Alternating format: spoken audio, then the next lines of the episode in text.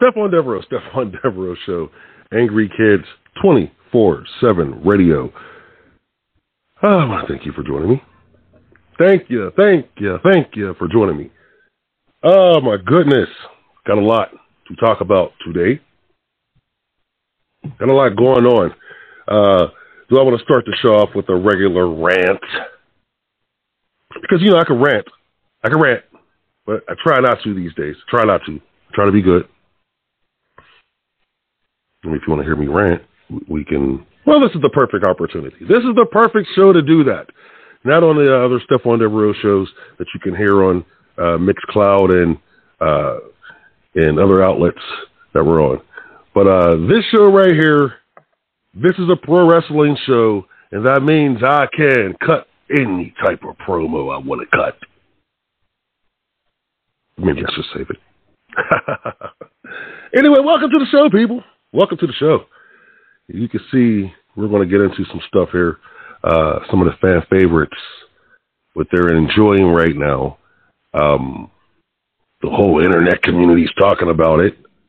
The whole toxic internet mark community is talking about it, as I say in quotations. The epic MJF CM Punk promo that took place this past week on Dynamite. I'll let that breathe. Let it breathe. Now look, I'm not gonna lie. I was looking forward to two gentlemen going at it. I was I was looking forward to it. Just like every other wrestling fan in the business. You know, who cares about promos and cares about two, you know, great athletes who are great on a microphone and who's building towards something who, that could be special down the line. MJF versus CM Punk. But we knew the first promo was going to have to, you know, be epic. We knew. Now look, I'm saying epic level of Hulk Hogan Rock. Remember the first time they got in the ring? First time? Oh yeah. I'm thinking epic Vince McMahon pretty much telling Steve Austin that, look, buddy, I got to protect you as my champion. I got to as I got to protect you as one of my wrestlers. You're injured, Austin. You can't get in the ring. Blah blah blah blah blah. I'm talking epic. I'm. I can go deeper because there's another promo that I would love to bring up, but if I do, people will actually probably try to cancel me, but I won't do this. But anyway, but we needed something epic something that was going to get the wrestling business talking again, get it hot. I even go epic Scott Hall walking down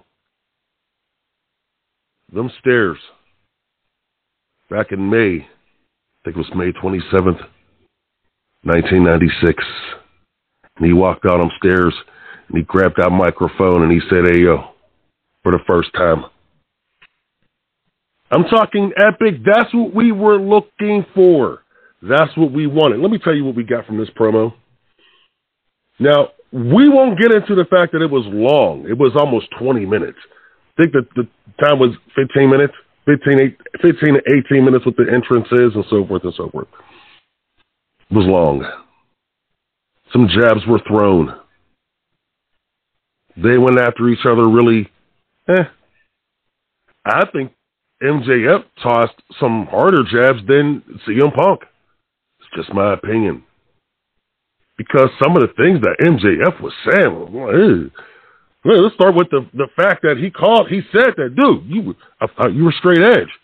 You look like a meth head. Bro, have I, no disrespect to CM Punk, but I'm not to lie, bro. I'm not to lie. But, um, bro, you kind of looking like a fiend right now. And I'm not talking about Bray Wyatt. I mean, you're sweaty out there. You look like a bum, like you just came off the streets of Chicago. And I'm not saying nothing bad about the guys who live in Chicago, the, the homeless people out there, but I'm just saying, CM Punk, man, some of y'all looking better than dude, and he got money. I'm just saying. But let's be real. Look at him. Go back and watch that promo. MJF was cool He was calm. CM Punk was sweating like a daggone dude who knew he was about to get lit up. Lit up. Like Dave was about to, he was walking through a crowd of people. Well, here's a story. Back in the day, in a gang infested neighborhood, nothing against the gangs. Actually, yeah, we got something against the gangs. It kind of pissed me off, but anyway. Lived in a gang infested neighborhood. I knew which neighborhoods, not which parts of the neighborhood not to walk through. I knew. I knew because I didn't want to be bothered. CM Punk looked like the dude who he was sweating like, you know, let me just I'm big and bad now, let me go walk through there. Next thing you know, he was scared. He was scared. He was scared. Because he knew MJF was about to put it on him, B.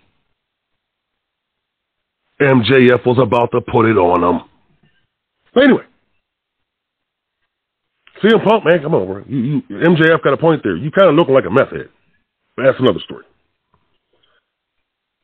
CM Punk said something that was along with MJF because they kept using WWE references, but we'll get into that in a second.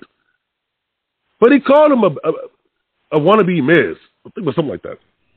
You know, like a, a wannabe Miz. Bro, how was MJF a wannabe Miz? Let me tell you something now. Miz is my dude, all right? Respect the Miz. Miz is one of those guys who takes this business seriously. And that's why he's making the money that he makes. MJF, that's not a bad thing if you want to call him a wannabe Miz. But I don't compare them to. I don't think their their characters really. let's just be real. Let's just be real. What? Miz was a little he acted spoiled back in the day too, but it was because he was he felt like he was a Hollywood star already. MJF thinks he's the best wrestler on the planet. Two different two different scenarios, B. They what? They they they, they like to dress nice. I mean, I don't see what that excuse me. So did Ric Flair. So you're going to tell me that the Miz was or Ric Flair was trying to be like the Miz too? Tully Blanchard was trying to be like the Miz too? I mean, let's just be real. So what if they dress nice? Nick Bockwinkel? I mean, bruh, it was just, it was dumb. Something else that got to me was he sat there and said that MJF would, would have to marry Tony's daughter before he become a star, and Tony has to have a daughter first because he doesn't have a daughter yet, obviously. But and I mean, like, bruh, re- really? So you're comparing him to Triple H? Microphone versus microphone. Who's a better mic? MJF. He's not going to need others to get him over like Triple H did. Let's just be real. Shawn Michaels got Triple H over. Kevin Nash, Scott Hall, they got Triple H over. The Kliq. MJF, I don't remember hearing that he's a part of any Kliq. I mean, you're really you're comparing. See, the things that you compared them to were just stupid, in my opinion, of course. Maybe that's why your boss, from what I understand, rumors are he wasn't too happy about the promo because you guys kept bringing up WWE rep, and then what really got to me was the marry and the daughter part. But they kind of had MJF, you know, was he cowering out a little bit? You know, did he? Who? I mean, if they would have stuck one of things like the MJF picture with CM Punk when he was a kid, if they had stayed on, I mean, because MJF tried to do that. How talked about, you know, CM Punk meant to him at one time. He talked about that. They stayed there, stayed with the with with MJF being on Rosie O'Donnell when he was a kid. Had stayed there. Instead of I was main CM Punk wants to make sure people know that he was main eventing WrestleMania at Madison Square Garden. I mean, let's just be real. It'll go into something I said that uh, someone, uh, a former WWE wrestler, and I said it, a former WWE guy who now works for TNA, or excuse me, AEW, and he sat there and took offense because we're not w- former WWE guys. They didn't make us. Okay, we'll talk about that later, buddy. because your top star, the company that you're working for right now, that you said is the best company on the planet right now, Miro, Miro, these your top guy continues to reference the former company that he worked for, the company that made him a millionaire. But you don't like being called a former WWE guy, and neither does that man. Or you don't want him to be called that either. You don't want Bryan Danielson to be called that either. You don't want Jon Moxley. Then why the hell y'all keep bringing the daggone form the WWE up?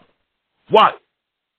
The biggest promo of the of the night of these two guys of CM Punk's return to wrestling to AEW, MJF stage, and the, they're bringing up WWE references the whole the, the whole promo.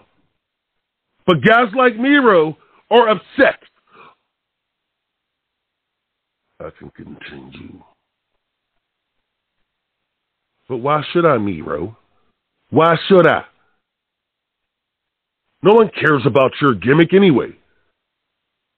Oh, you look tough now. Ooh. But you was a clown when you first got there. So now you're supposed to be this big tough heel when you was a damn clown when you got there to AEW. Planning that you left you left the WWE as a clown? You go to AEW as a clown. But we're not supposed to sit here and talk about how you were a former WWE guy. Or how CM Punk. They weren't he's not a former WWE guy. Jon Moxley. Shoot. Well, actually, no, I can't say no because he's always on a daggone podcast bringing them up too. See what I'm saying? Now, if I can agree with one thing with Mr. Tiny Khan, you know what? I'll be respectful today. I'll call him Tony. If I can bring up one thing that I agree with, and if it, the rumors are true that he was upset by these guys continuously bringing up the WWE, bro, I'll agree with you, but let's be real. You lead the pack. You know, every single week you find a way to diss the WWE. Every single week you find a way to bring them up because you know you're always doing press. You're always doing press, bro. Why don't you let guys like MJF do more press for you? Let the, if you know if you're going to bury the WWE, let MJF do it